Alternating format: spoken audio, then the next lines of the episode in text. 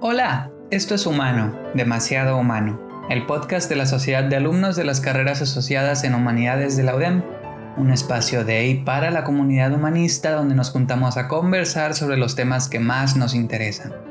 Yo soy Samuel Sierra y en este episodio me acompaña Alejandra Valenciana García. El tema del día de hoy es Pefistas en crisis, retos y secretos.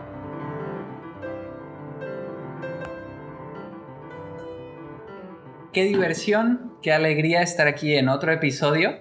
El día de hoy tenemos Pefistas en Crisis, Secretos y Retos con Alejandra Valenciana García, estudiante de octavo semestre de la carrera de letras en la UDEM, alumna pefista. ¿Cómo estás, Ale? Hola, estoy muy bien. ¿Y tú? Bien, también, qué amable, gracias por preguntar. No, no me preguntan tan seguido. Este, el día de hoy estamos reunidos para platicar de un tema que muchos sabemos que existe, pero algunos ignoramos por varios semestres, ¿no? Entonces me gustaría preguntarte, para empezar, y por quien sea que esté en la UDEM pero viva bajo una piedra, este, y no sepa qué es un PEF, pues Ale, ¿qué es un PEF? Bueno, el PEF es, bueno, son en realidad unas siglas para nuestro proyecto de evaluación final y pues es el requisito para concluir nuestros estudios profesionales dentro del UDEM. Pues es más que nada como un reflejo del esfuerzo que hemos realizado durante estos años de carrera y pues también refleja nuestra pasión por nuestra área de estudio.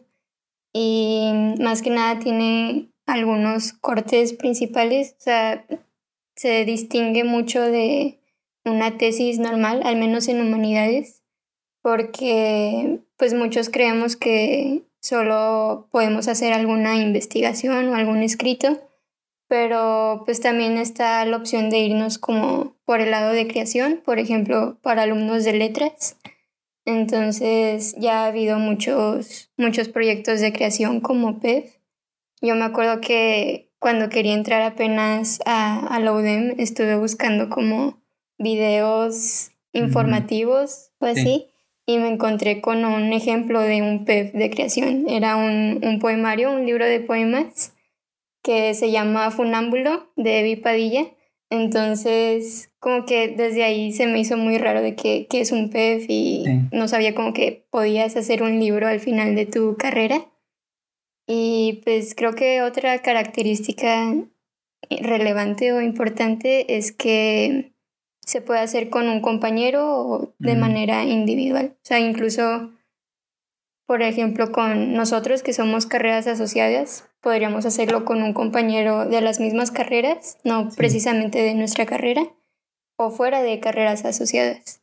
Esto es más común con gente que está haciendo, por ejemplo, doble titulación, no sé, en psicopedagogía, materias de cine, de educación o de derecho. Entonces, normalmente se juntan estos compañeros de distintas áreas para crear un proyecto final, pero pues sería multidisciplinario. Qué interesante. Este, sabía que el PF era como lo que tenemos que hacer para graduarnos, eh, asumía que iba a ser una tesis, pero no sabía que podía ser como creaciones y tampoco estaba muy seguro de cómo funcionaba todo eso de que podemos hacerlo con otras personas. Y de hecho, eh, esta respuesta que nos acabas de dar siento que nos lleva muy bien a una, algo que nos compete el día de hoy, que es qué cosas no te dicen sobre el PEF o cuáles son los secretos, como está en nuestro título. Sí, sí, sí. Pues de hecho sí, sí hay varias cosas. O sea, siento que para la mayoría de los alumnos de semestres anteriores, o sea, de primer semestre o así, la idea del PEF es como muy, muy ambigua o muy general. Entonces, pues sí, o sea, todos tienen como que la misma idea que tú, que es algo que tienes que entregar al final de tu carrera, pero como que todos damos por sentado que, va a estar ahí, pero no nos informamos tanto hasta la mera hora. Y creo que más que nada como que estos secretos podrían irse más del lado académico, por ejemplo, en cuanto a nuestros asesores, em, creo que es algo muy reciente que uno de los requisitos es que nuestro asesor debe ser interno dentro del UDEM. Entonces, pues sí, es algo como que mm. importante a considerar cuando estás haciendo tu PEF, porque a fin de cuentas el profesor que, que escojas o que se acomode mejor a tu proyecto, pues va a ser el que te va a estar acompañando durante todo el año. Entonces, otra cosa es que pues se supone que el PEF se divide como en dos etapas. Primero está PEF 1, que es como el anteproyecto y se cursa normalmente en octavo semestre más o menos. Y en noveno es el resto del desarrollo del PEF y la entrega de, de este ya como que en la disertación. Pero en realidad el proceso empieza desde séptimo, más o menos. O sea, como oficialmente empieza desde séptimo porque a finales de ese periodo es cuando te piden un documento de tu propuesta. Supongo que esto también es un poco más actual, tal vez no aplique para generaciones anteriores, pero supongo que sí es muy importante considerar para los que están por hacer el PEF o los futuros PEFistas.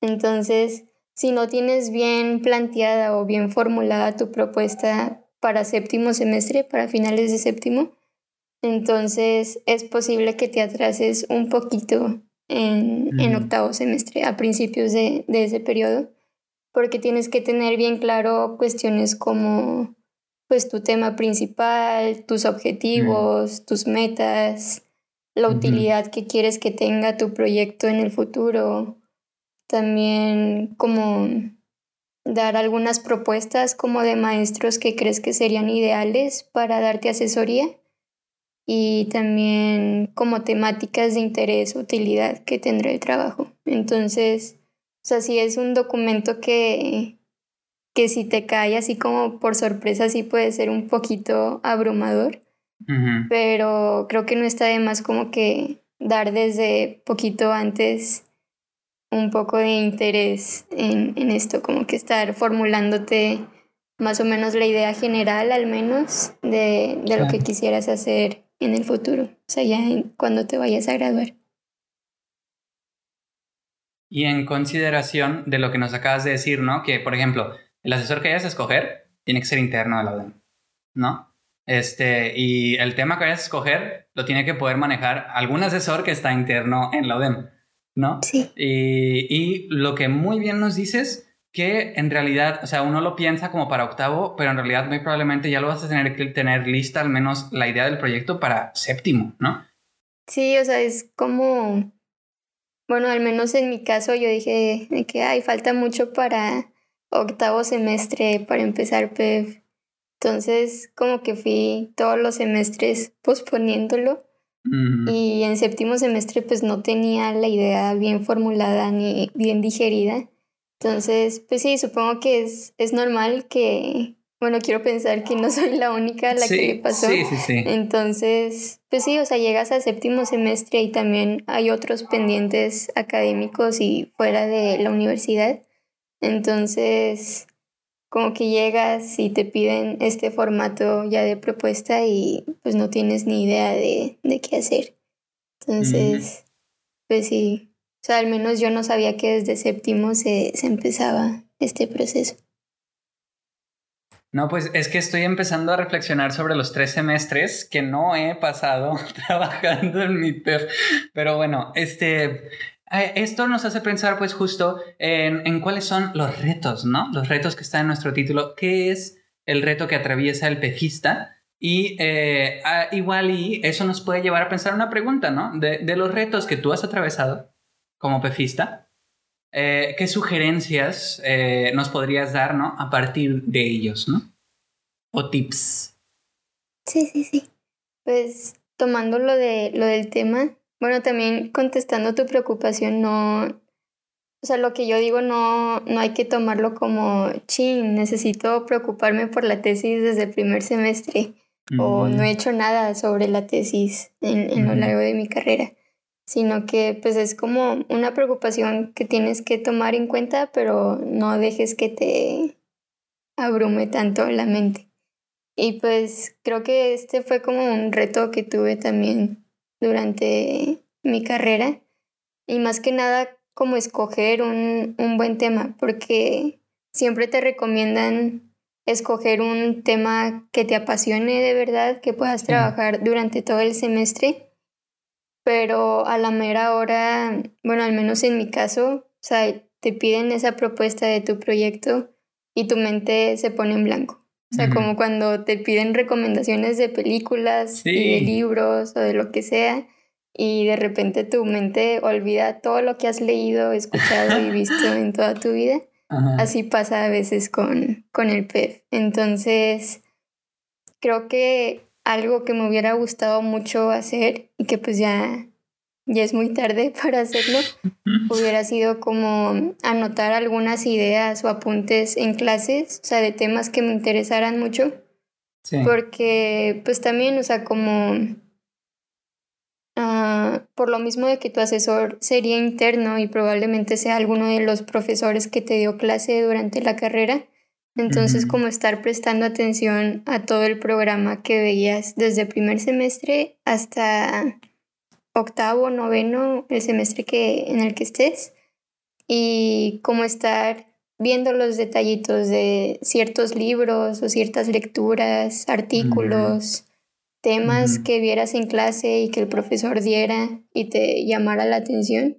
Entonces, siento que si yo hubiera puesto como, o sea, si hubiera activado mi chief pefista desde antes, como que me hubiera llamado la atención algún tema y hubiera dicho, ay, yo puedo hacer alguna investigación, puedo hacer mi libro de esto, dependiendo del, del proyecto que quisieras hacer. Entonces, Sí, o sea, como al menos en mi caso hubo gran parte de la carrera en la que como que solo leía y hacía ensayos, pero no me detenía mucho a pensar realmente qué me con qué me quedaba de, de esas clases. Entonces, siento que, que, es muy valioso como que toda esa información que los profes te están brindando y la información que tú también estás generando en cada clase, o sea, a partir de investigaciones personales o lo que buscas aparte en internet, en libros. Entonces, creo que o sea, se va formando como todo un, un marco dentro de tu cerebro que puede servirte en el futuro.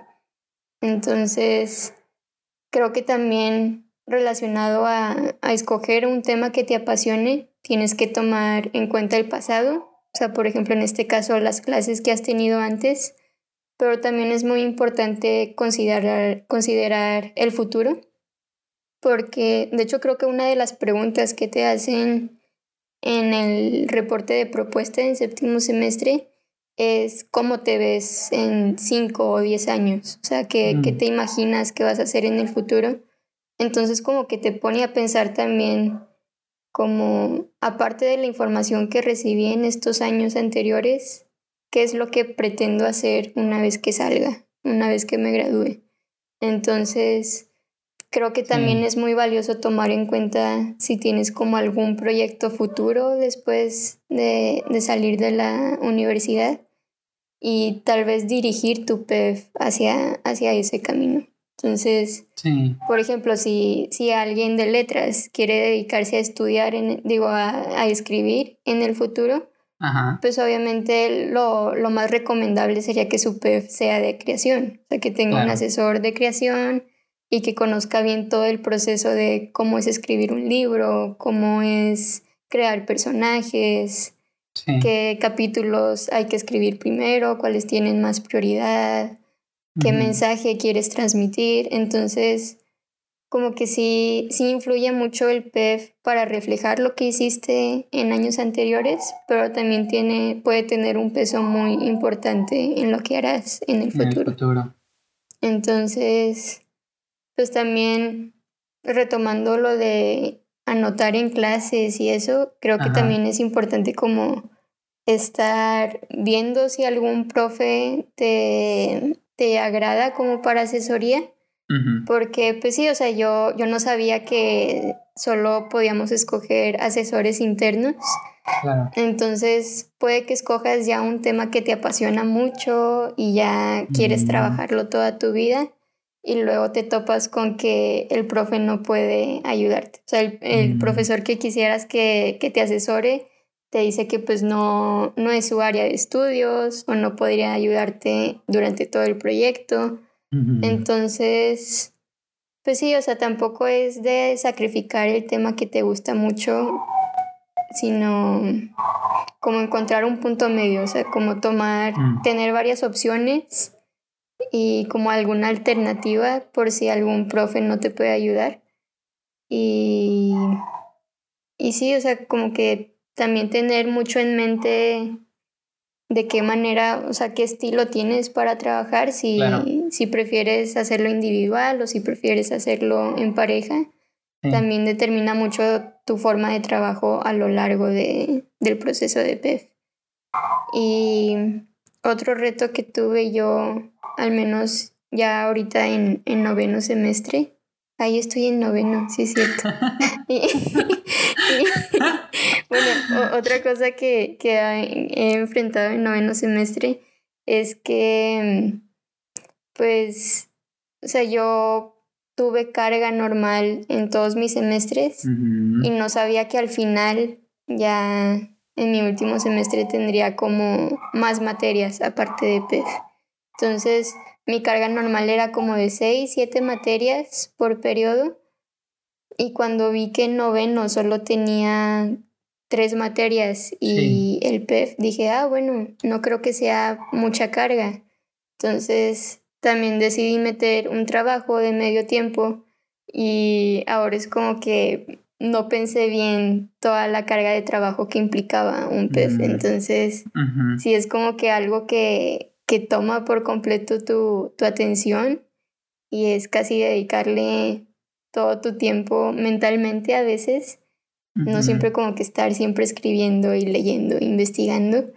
Entonces, o sea, lo que me refiero es como algo que me hubiera gustado hacer también es aligerar esa carga de materias. O sea, si hubiera sabido que en este momento era demasiado para mí como tomar más materias aparte de PEF, pues hubiera llevado de que una más en, en semestres pasados, aunque fuera sobrecarga o así.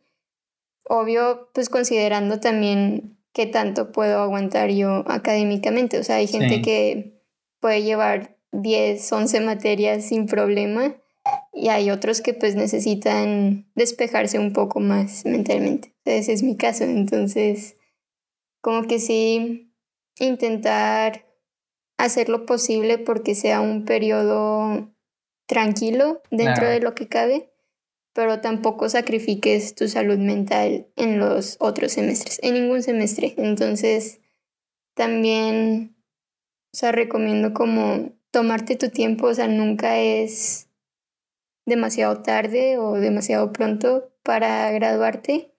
Entonces, si crees que, que es mejor pausar algún semestre y luego seguir con tu proyecto, es, es totalmente válido. O sea, si, si tienes la oportunidad de tomarte una pausa, es, es mucho mejor que, que sacrificar tu, tu persona. Entonces, pues sí, creo que son como que los retos principales que he enfrentado, cuestiones como de tiempo o que no, no sé qué tema hacer, pero siento que si hubiera tomado al menos algunos de esos tips, me hubiera orientado un poquito. Ah, y de hecho, retomando lo de asesores y ver profes y tomar ideas en clases, me acordé mucho del proyecto que mencioné casi al principio de Funámbulo, porque era un libro de poesía, entonces al menos los estudiantes de letras o los que tomen el taller de poesía, pues saben que es un, o sea, es una clase donde al final tienes que entregar un poemario. Entonces, normalmente tú entregas ese poemario y te olvidas de él a veces, pero mm. si te gusta la poesía, si te gusta la creación, y te apasiona ese proyecto que iniciaste, podrías seguirlo, o sea, podrías seguirlo durante tu carrera e incluso podría convertirse en tu, en tu proyecto final. Entonces, pues sí, o sea, es como ligar todo esto de qué tema me apasiona, qué quisiera hacer en el futuro, a qué me quiero dedicar que fue lo que más me impactó en la carrera. Entonces como que todo eso se va ligando y pues termina siendo el PEF. Sí. Maravilloso. Ahorita que estabas platicando sobre em, la, la carga, la carga, me acordé que además de las materias que nos comentas, pues me imagino que te estás graduando y eso implica algo, hacer algo. Sí, es cierto. Se me había olvidado también. que ya mi mente no, no, da, no da para más. Pero estamos sí, igual, estamos igual. O sea, hay todo un proceso también. O sea, a fin de cuentas, el, el PEF lo metes también como una materia y tiene sus entregas parciales, por así decirlo. Entonces, pues sí, también tener en cuenta como todos los requisitos que tendrás. O sea, más que nada esto empieza ya en la segunda etapa, ya en la final. Como que entregar tus fotografías, tener asegurada toda tu papelería para la titulación. Siento que, que a veces no, no le damos mucha importancia a cuestiones de papelería, pero a la mera hora es casi lo, lo mismo que nos frena a muchos y puede trabar un poquito ese proceso de graduación. Y creo que también por eso es muy importante pues tomar nuestras citas del PPF, porque pues nos van guiando un poco. O sea, aunque creamos que, que son un poco tediosas o así, pues al final de cuentas sí es muy importante ver cada semestre cómo vas progresando dentro del programa. Y, y, pues sí, como que considerar si tienes algunas papelerías pendientes, por ejemplo, haber presentado el TOEFL o pues sí, cualquier requisito que, al final ya cuando te vas a graduar pues te los piden todos. Y si no tienes algunos pues puedes tardarte un poco más en, ese proceso. Gracias Ale de noveno semestre por este por estas grandiosas recomendaciones y advertencias sobre cómo hacer lo que te apasiona en un buen ambiente y procurando siempre tu bienestar. Entonces, Ale, ¿algunas últimas palabras?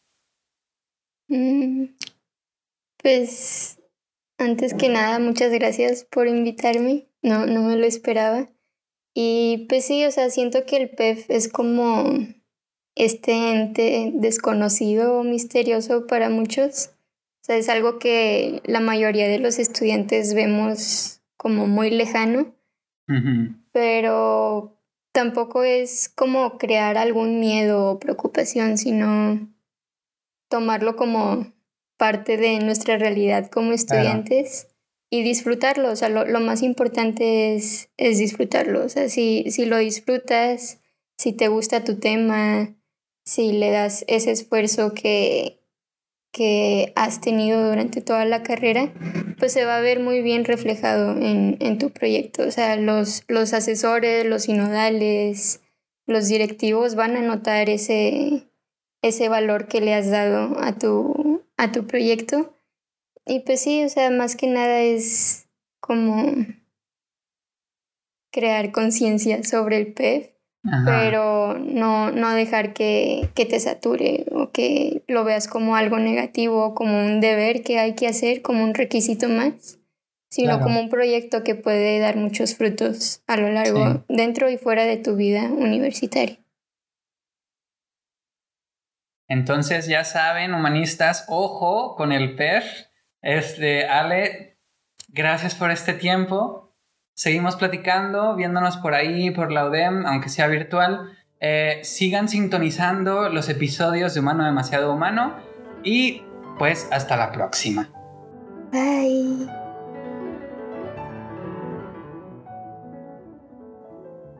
Muchas gracias por acompañarnos el día de hoy. Ha sido un verdadero gusto poder compartir el espacio con ustedes.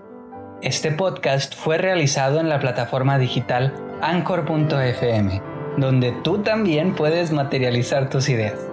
Si te gustó el episodio de hoy, síguenos. Y para más información sobre nuestros eventos y proyectos, estamos en Instagram y Twitter como Humanidades Udem.